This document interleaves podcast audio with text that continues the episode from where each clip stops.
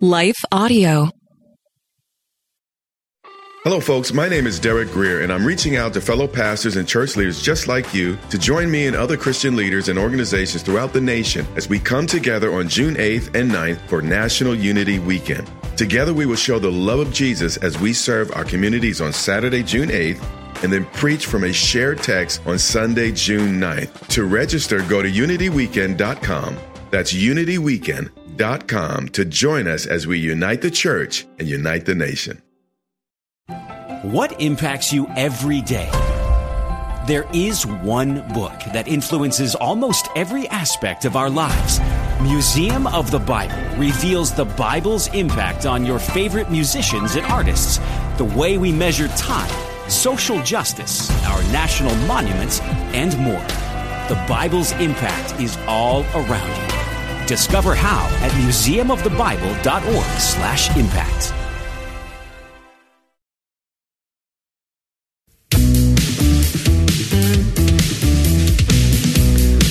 Johnny, it's a special edition of Talk About That. An abbreviated Yeah. You know, every once in a while we're putting out these series of shorter episodes. talk about that abridged. Oh, the abridged version. And so, Yeah, we thought we'd do a few of these little episodes that we kind of do a deep dive on a certain topic. yeah. It's, it's New Year's. Yeah. Right? It's it's January. Yeah. And so for every week of January, we're going to put out a little bonus episode. And uh, these are talking about New Year's in general and sort of the things that surrounds a lot of the entry into a, a new time in life that we kind of all get some sometimes we get hung up on it. Sometimes we get obsessed with it. Sometimes we can use it to our advantage. And I so- Oh, think you made it negative. Right off I'm the bat. sorry. That hurts. Maybe we, yeah, it's good stuff too, Johnny. Okay. Should I say that? Yeah, So, you should. so today we're just going to talk about uh, just in general Mm-hmm. the concept of New Year's resolutions. Yeah, I, I'm conflicted because it feels like, as somebody who's done resolutions forever, but I'm the guy who's like, I've, go- I'm going to lose weight every year, you know, for most of my adult life. Even as a teenager, it was like, I gotta, this is the year I'm going to get healthy. And for the most part, no. Didn't happen though. Well, we talked about that in in an earlier episode where you just said like you thought about just taking 2023 off, and I was like, what a pioneer you'd be Yeah, bold. just to be like, look, I'm just gonna have as much ice cream as I can shovel into my gullet. This is what it is. What remember that guy from McDonald's that ate McDonald's every day Yeah. Mm-hmm. for? He wasn't from McDonald's. I should Yeah. be clear. He, was yeah. writing about McDonald's and he almost died or whatever. Yeah, but I, I don't know about all that. There was a whole, there was some Yeah. stuff to that. That since then, M- Morgan Spurlock was his name. Wow, how did you? I don't know. Who knows why I know these things? Isn't that a great name though? That's like a, you know what I'm saying? It's like a Nathaniel Hawthorne. Right. He sounds like he wrote 19th century, 18th century Right. literature. Feels like he wrote Great Expectations. or something. yeah. Wasn't that Morgan Spurlock? No, no, he did that supersize me. You know, I think resolutions, and, and, and we're talking about this at church a little bit because it's all the cliche of the new year, new you, and all those kinds of things. And it's easy as we get more and more cynical yeah. in our world to kind of be like, well, here we go again. Because we think anything that we started that, we, that is still not at its complete and total Yeah. fruition or completion today Right. must be a dismal failure. Yeah. When I kind of think that life is about uh, sort of fluid rhythms, like things are moving. Mm-hmm. And there are some seasons of life that it's a time, as Ecclesiastes says, it's a time to plant. And then other times it's a time not to plant. I just think that New Year's is a great chance to plant something. The time to eat ice cream, a time to abstain from eating ice cream. Exactly. It never feels like a time to abstain.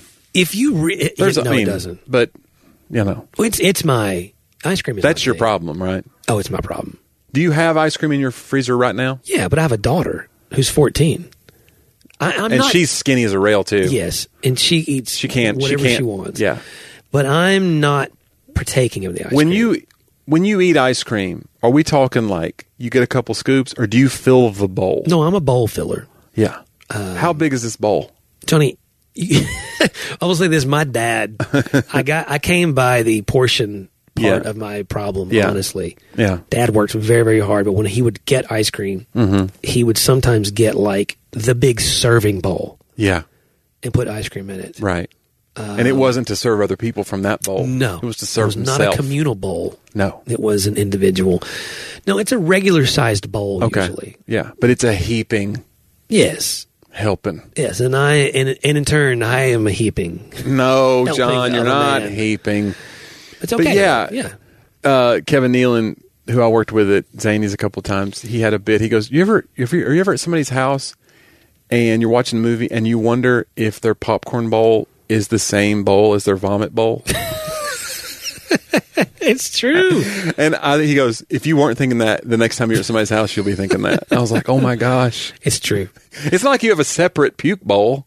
No, you grab something. It's the popcorn bowl. We've started using occasionally when that has to happen. You put Sadie to bed and she's sick or whatever. Just Yeah. to put a five gallon bucket with a trash bag in right beside the bed. right. So then get out of the bed altogether. Just lean over. Yeah. So, but we are going to talk about weight loss in its own episode, actually, of one of these shorts. Oh, okay. But in just the general terms, I think what I would like to sort of give as encouragement to Yeah. listeners is like, hey, you don't have to completely follow through. Like you said something today when we sat down about you were going to complete, you're going to close all the rings Yeah, on your watch that's the resolution I made. for the year. But I think of resolutions like it's evolved. Uh, it's almost like a deal you make with yourself. And I was looking up the history of resolutions, and we'll get into that because I want to talk about that historically, about what they were 4,000 years ago, which is how far back resolutions go, according to the History Channel. Wow. 4,000 years ago, people were making Is resolutions. this Greek? This was Babylonian, Oh, ancient Babylonians. sorry.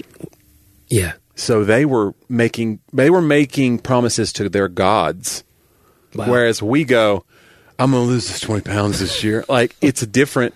And then when we can't bre- we can't meet that expectation, we let ourselves down. They were like, our crops will die. So they felt that They was upped right. the ante. They felt like there was a punitive thing that was attached to it. I wonder if resolutions stick when they involve the welfare of others versus yourself. That's No. interesting. I don't think for myself, who I lost a big bunch of weight and I made some really drastic decisions about my weight. We've talked about that in other episodes.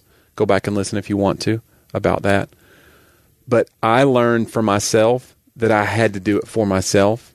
And it has to come from a place of like caring about yourself. We're really already getting to the weight loss part of it. But I'm just telling you, my for my thing, to keep a resolution, it has to come from self love a little bit, like respecting yourself.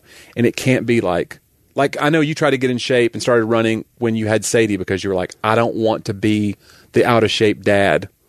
Well, I don't want to die. You don't want to die early, but Right. you also don't want to be like the dad on the hover round at graduation. right. Coming, sweetie. You don't want to be that guy. Yeah.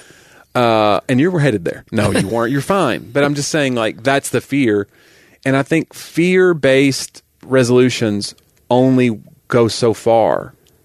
Yeah, I think that's that's You smart. have to, like, you can't hate yourself enough to lose 50 pounds. You have to love yourself enough to lose 50 pounds, yeah. you know? Yeah. but we were also raised in a tradition that said you don't. Oh, you don't know how love, to love self yourself. love is self love is like it's humanism. It's whatever. There's nothing good that can come from Yeah. loving yourself and take care of you know, yourself. Calvin said, without love of God, there is no love of self, and without love of self, there is no love of God. I thought that was Morgan Spurlock. I think that was Spurlock. But I mean, the and I, his quote maybe it was love Yeah. for God instead of of. But the idea was there is this mutuality Mm-hmm. to it. How can you hate the person that Jesus claims to have loved so much that he was willing to die for? Yeah. and think that that's somehow a healthy. Right. That takes you to a balance? higher spiritual plane Right. now. Yeah. Right. All right. So let's do the history lesson. Ancient Babylonians, John. They are the first people to make New Year's resolutions, according to History Channel. 4,000 years ago, they were also the first to hold recorded celebrations in honor of the new year. wow. though for them the year began not in January but mid March. I love when you say it like I'm supposed to understand. And it the was because Babylonian and calendar. the reason they did it that way is because that's when the crops were planted. So they started their year. Yeah. Everything was about agriculture. So that was what this was about. Twelve day religious festival known as Akitu. The Babylonians crowned a new king, reaffirmed their loyalty to their reigning king, and made promises to the gods to pay their debts and return any objects they had borrowed. I kind of like that. yeah, It's almost like a year of jubilee. Yeah. where you know you wipe out the debts every 40 years Right. somehow that we got that got away from american christianity too we're like these people are freeloaders you're like everybody like wiped out the debts Yeah. every 40 years and we're like happy to do it in honor of god Yeah, back 50. in the day 50 was it 50 i thought it was 40 years anyway I think it was 50 I think it was 50. The 50th year was the year of Jubilee. There's no I way to think. know. there's Anyway, all Sorry, that guys. said so these ancient babylonians they had some like there was something to what they were doing but obviously there was like this punitive nature to it too because they felt like if they kept their word the pagan gods would bestow favor on them for the coming year if not they would fall out of god's favor which you did not want to be there so then fast forward to julius caesar same thing but a little bit modified for early christians the first day of the new year became a traditional occasion for thinking about one's past mistakes and resolving to do better in the future in 1740 the english clergyman john wesley founder of methodism created the covenant renewal service most commonly held on New Year's Eve and New Year's Day. And uh, he was also known for watch night services. They included readings from scriptures, blah, blah, blah. But uh, New Year's resolutions today are mostly secular practice. And it even points out that maybe this idea, which is what we said, that you don't attach like your God's favor on Yeah. it, makes it harder to keep them because we don't have this weird like, we're going to get Yeah. we blew it. We made a promise to God. We're just like, look, I just said I wanted to lose my spare tire. Yeah. I'll do a few more sit ups this year. Get off my back I about think a it. lot of my resolutions, there's going to be an episode on that too, is about my spiritual and emotional health as well. Hmm. Um, I mean, I, so we'll, we'll- we'll, we'll come to that, but it is, it, that's why we're starting sort of with the, the Yeah. physical moving to the others. But do you remember, and this is the last story because we're, gonna- this is, this is almost over. Yeah. guys. It's almost over. but do you remember the year when you and I, the first church that I was youth pastor at, that I was trying to have the New Year's Eve party, always a lock in with the kids that we always have. And then my pastor was like, no, no, no, we're going to have a regular church service where we're going to have people preach in succession from like eight o'clock till midnight. Yeah. And that's what I had to bring the kids to do. Yeah. He made you, because they needed the, they need the bu- butts and seats, honestly. Yeah. I had to bring the youth group on one of the biggest nights that we would have. And I remember I had to be one of the preachers. I remember what he assigned me, and it was a scripture. the scripture topic was God is not slack concerning his promises. I don't know why I remember that. Isn't that crazy? But when you said that about the Methodism and the Yeah. you know having the, the the covenant sort of renewal services, Yeah. that, I bet That's you kind of what that came from, that's probably. probably. a tradition passed down because Yeah. he was sort of a, a tent revivalist kind of guy. That's right. You know, out of he that. came out of that tradition. Very So interesting. he thought, we'll just, we'll ring in the new year with four straight hours of preaching. yeah, and And if you don't, if you don't participate and you don't like love this, you don't love God. Well, I don't know if he said that, but I will say this. It's I- implied, though. I am a preacher, Yeah. and I didn't want to do it. Yeah. like, I didn't want to go. Much less tell a 14 year old, you have to Right. come do this. But they came. I mean, you know, we did. We're gonna Did do you it. have good attendance? I don't remember. I've probably blocked. Was your attendance slack concerning your promises?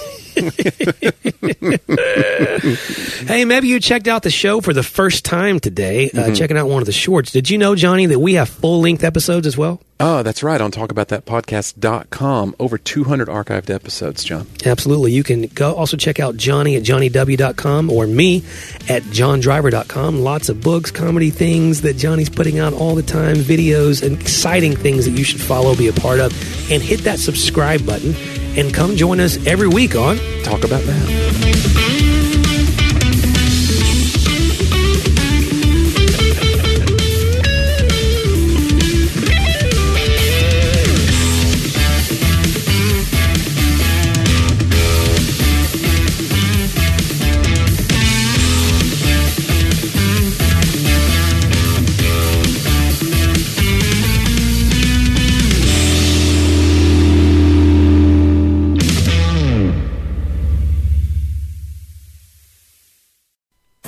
Our world can feel chaotic and uncertain, but we don't have to live enslaved to fear. Christ has promised me and you his peace, and throughout Scripture has provided powerful tools and practical steps to help us experience greater freedom. I'm Jennifer Slattery, lead host of the Faith Over Fear podcast, inviting you to join me and my team as together we learn how to starve our fears and feed our faith. Subscribe at lifeaudio.com or wherever you access podcast content.